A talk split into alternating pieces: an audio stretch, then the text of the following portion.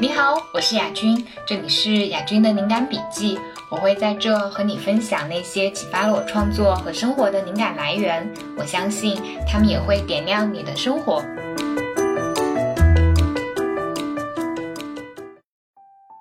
经常会有读者问我，雅君如何才能成为一个有趣的人呢？我觉得在有趣这件事上，大家经常有的一个误解是。要做一个有趣的人，得很有学问，有能力，去过很多地方旅行，看过很多风景。但是以上这些其实都是既不必要也不充分的条件。我相信你在生活当中一定遇到过那种有学问、有技能，也去过不少地方旅行，但你跟他在一起就是觉得啊好无聊，可能只是待了十分钟，但是你已经很想离开了。所以，当我们在思考如何才能成为一个更有趣的人的时候，我们其实可以想一想，在什么情况下我们会觉得别人有趣呢？我们甚至可以进一步问，在什么情况下那些最初让我们觉得无趣的人或事，能够一下子变得有趣起来呢？我可以分享一个原来我在支教时的一个真实的故事，在这个故事里面。我算是一个见证者，我见证了一帮孩子如何把自己有趣的那一面从身体里面释放出来。我当时在那个学校是教小朋友同时写作，当时讲到比喻手法的时候，我问同学：“嗯，白云像什么？”我先说了我的答案：白云像棉花糖。然后我再去问同学们，每个人的答案都很整齐划一，都说白云像棉花糖。我当时就崩溃了，我说：“为什么你要？”你们都要和老师的答案答的一模一样呢？你们明明是有你们自己的答案的，不需要和我说的一样。在我说了我的要求，要求他们每个人都写自己的答案，不需要和老师一样之后，底下同学就开始小声讨论。我就听到有人说，白云像融化不了的大团雪花漂浮在我们头顶；有人说，白云像洗澡时候的肥皂泡泡。就开始变得有意思起来了。当时有一个小女孩说的是“白云像毛巾”，这个回答让我觉得还蛮好奇的。我就问她说：“为什么你觉得白云像毛巾呢？”她说：“因为白云看上去又软又舒服。”我说：“那你要拿这个毛巾做什么呢？”她说：“擦汗洗脸。”我就问她说：“你是要给谁擦汗洗脸呢？”她说：“给我的爸爸妈妈。”我问为什么？她说：“因为爸爸妈妈干活很累。”我就跟那小朋友说：“你把刚才和我的这个对话写下来好不好？”他写了，于是就有了这样一首童诗：白云像毛巾一样，一条一条挂在天上。如果我手指够长，我想把它们摘下来，给爸爸妈妈擦汗洗脸。他们在地里干活很累。我想读到这首诗的人，多数都会觉得这个小朋友还挺有意思的。那我们就可以问了：是什么让这个小女孩她写的诗变得有意思起来呢？是从她开始不再抄我的答案，开始告诉别人从她眼里看到的白云是什么样子，她想对白云做什么，她背后的情感是什么？那个时候开始的。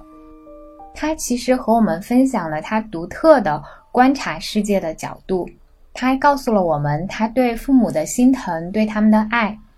她说了自己的观察，并且给出了自己。自己的真情实感，所以想要变得有趣，我们其实是可以从道和术的两个层面来聊一下。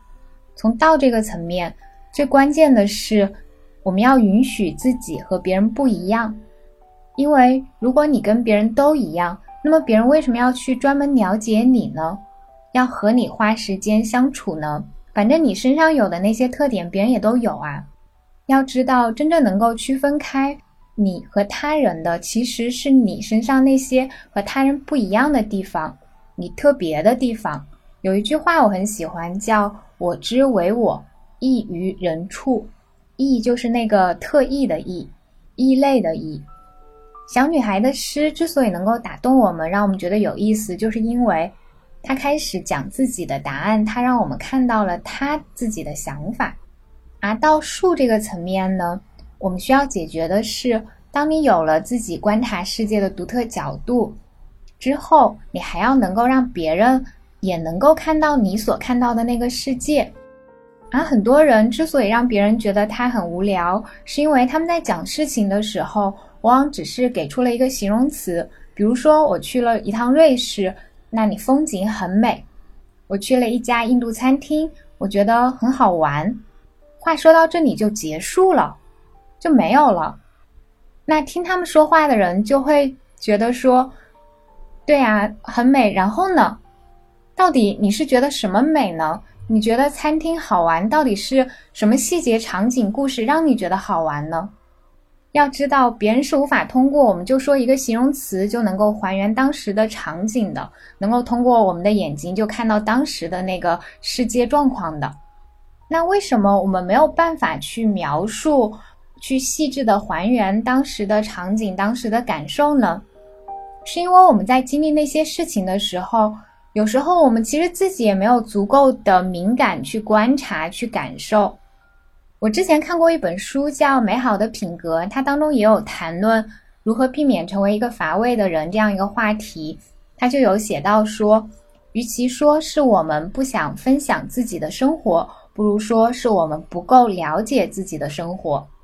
啊，这又回到了之前说的道的层面。我们需要足够自在意自己的感受，足够用心观察周围的事物，我们才有东西可以分享。我觉得单口喜剧的演员们，他们就是一个很好的学习榜样。举个例子，我之前听过单立人的单口喜剧演员周奇墨讲过的一个例子，我当时觉得还挺妙的。他说的那个段子大意是。在生活当中，我们会遇到那种老一辈人来催婚，然后他们会说的话，你经常有一句是：“你都这么大岁数了，还挑啥呀？随便找一个人结就得了。”周奇墨当时就说：“可是年纪大不大跟我挑不挑有关系吗？那些菜市场里买菜的大爷大妈会因为自己年纪大了买菜就不挑了吗？”在这个段子里面，其实就有他对日常生活的观察和思考。他和我们分享了一个有意思的反驳催婚的角度，会让我们印象深刻。所以从术的层面来看，当我们在和别人分享自己的感受经历时，我们需要给出细节，给出感受。除此之外呢，我们还需要给出情感。这是我在看《美好的品格》那本书当中受到的一个启发。书中写到说，我们。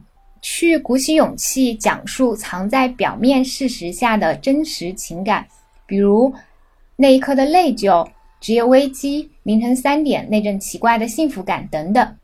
书中指出说，妨碍我们变有趣的是，我们不愿意相信自己的情绪最有可能勾起他人的兴趣，而有趣的人不过是那些细心体贴、了解自己的倾听者。他们会如实记录着自己心灵的颤动，也能够如实阐述生命中的悲苦、激动与古怪。最后总结一下吧：如果我们想要过上更有趣的生活，我们想要接纳真实的自我，我们需要和别人分享从我们的视角里看到的世界是什么样子，我们的情绪感受是什么？是困惑？是郁闷？是快乐？还是狂喜？而且往往是那些我们自己都觉得奇怪的地方。恰恰是能够和别人引发深层次共鸣的地方。当你说出来之后，或许能够让别人意识到，哦，原来这么想的不是只有我一个人，也有人和我有一样的感受。原来我不是唯一那个奇怪的人。他们会从你的分享当中得到启发，得到安慰，他们自然会觉得和你很亲近，想要和你做朋友，会觉得你是一个有趣的人。而在这个时候，你可能会发现，做个有趣的人没有想象的那么难。做个有趣的人，本质上其实是让你做自己，也让你告诉世界你是谁。其实做个有趣的人，跟做个真实的人，做一个诚实的人，做一个敏感于爱与自由的人是一回事。最后，就祝大家能够把生活过得有趣又有爱。